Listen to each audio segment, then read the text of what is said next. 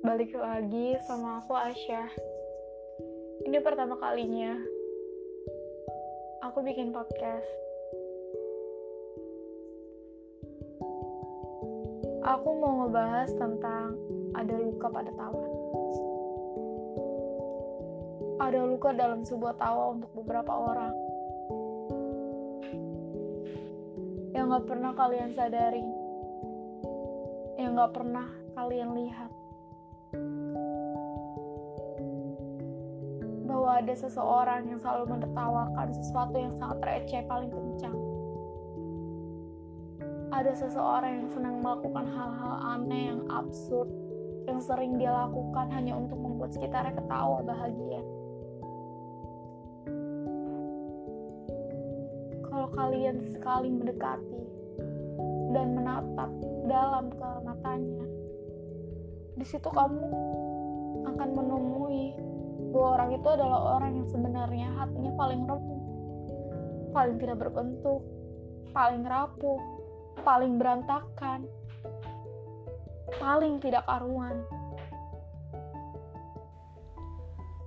Tapi orang itu tetap senantiasa mau membuat sekitar gembira, hanya untuk sebuah tujuan supaya orang lain yang sedang merasa sedih maupun hancur tak akan merasa sendirian sepertinya, agar tidak seruntuh seperti dirinya.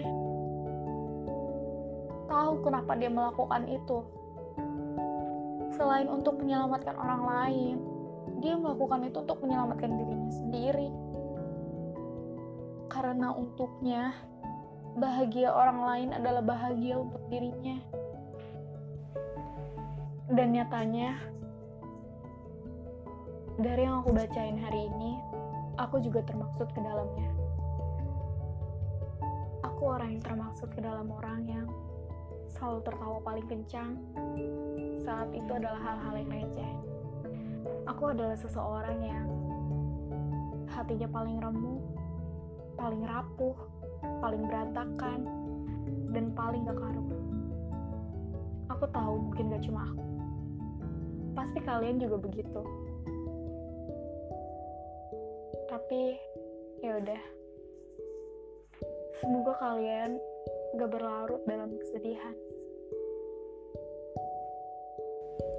Makasih banget yang udah mau dengerin podcast pertama aku ini. Maaf banget kalau misalkan suara aku masih kaku atau apa pun. Intinya thank you so much.